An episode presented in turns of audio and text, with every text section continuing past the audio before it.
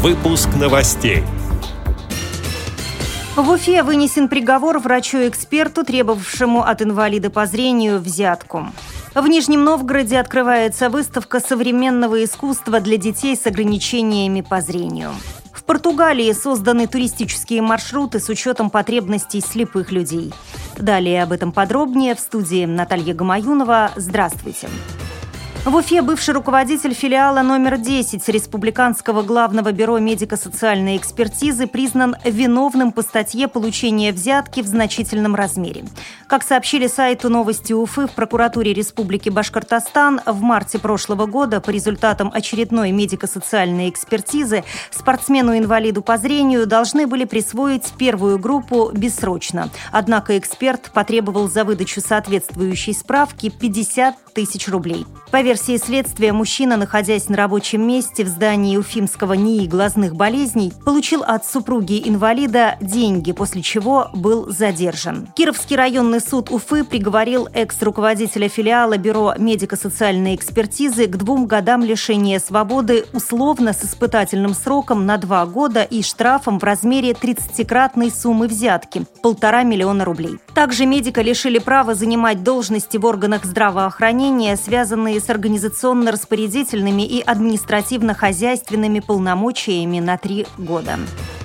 Сегодня, 5 сентября, в арсенале Нижегородского Кремля откроется выставка «Познавая искусство» для детей с ограничениями по зрению. По словам начальника отдела по связям с общественностью Приволжского филиала Государственного центра современного искусства Анастасии Полозовой, объекты можно трогать, нюхать, а некоторые даже есть современное искусство, оно нарушает этот традиционный музейный запрет, что искусство нельзя трогать руками. То есть у нас наоборот, очень часто бывают объекты, с которыми нужно взаимодействовать.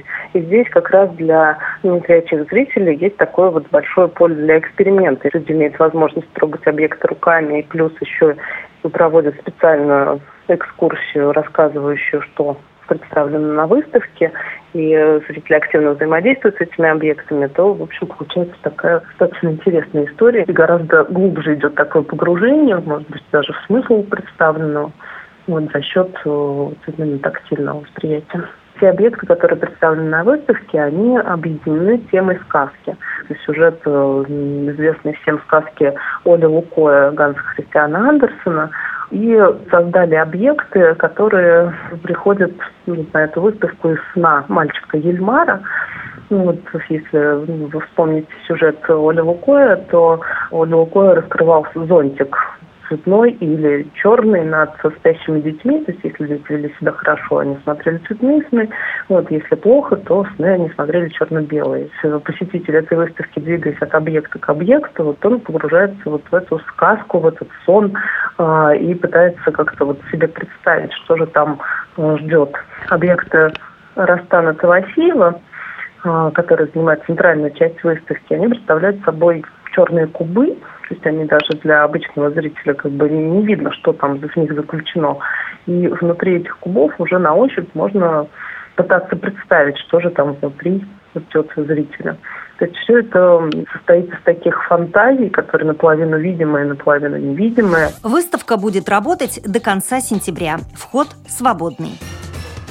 Студентка из университета Минью, расположенного на севере Португалии в городе Брага, подготовила туристические маршруты с учетом потребностей незрячих людей. Сандра Контенте, обучающаяся по специальности наследие и культурный туризм, предлагает людям, лишенным зрения, прикоснуться к истории с помощью специальных методик. Делится информацией «Российская газета». Идея была разработана совместно с Ассоциацией поддержки инвалидов по зрению округа Брага и местным обществом занятости. Сандра утверждает, что необходимо сделать хотя бы этот первый шаг. В список достопримечательностей, которые находятся на пути следования туристических групп инвалидов, попали церкви, музеи, памятники, торговые точки, то есть те места, где самый обычный турист может ощутить традиционный исторический дух севера Португалии.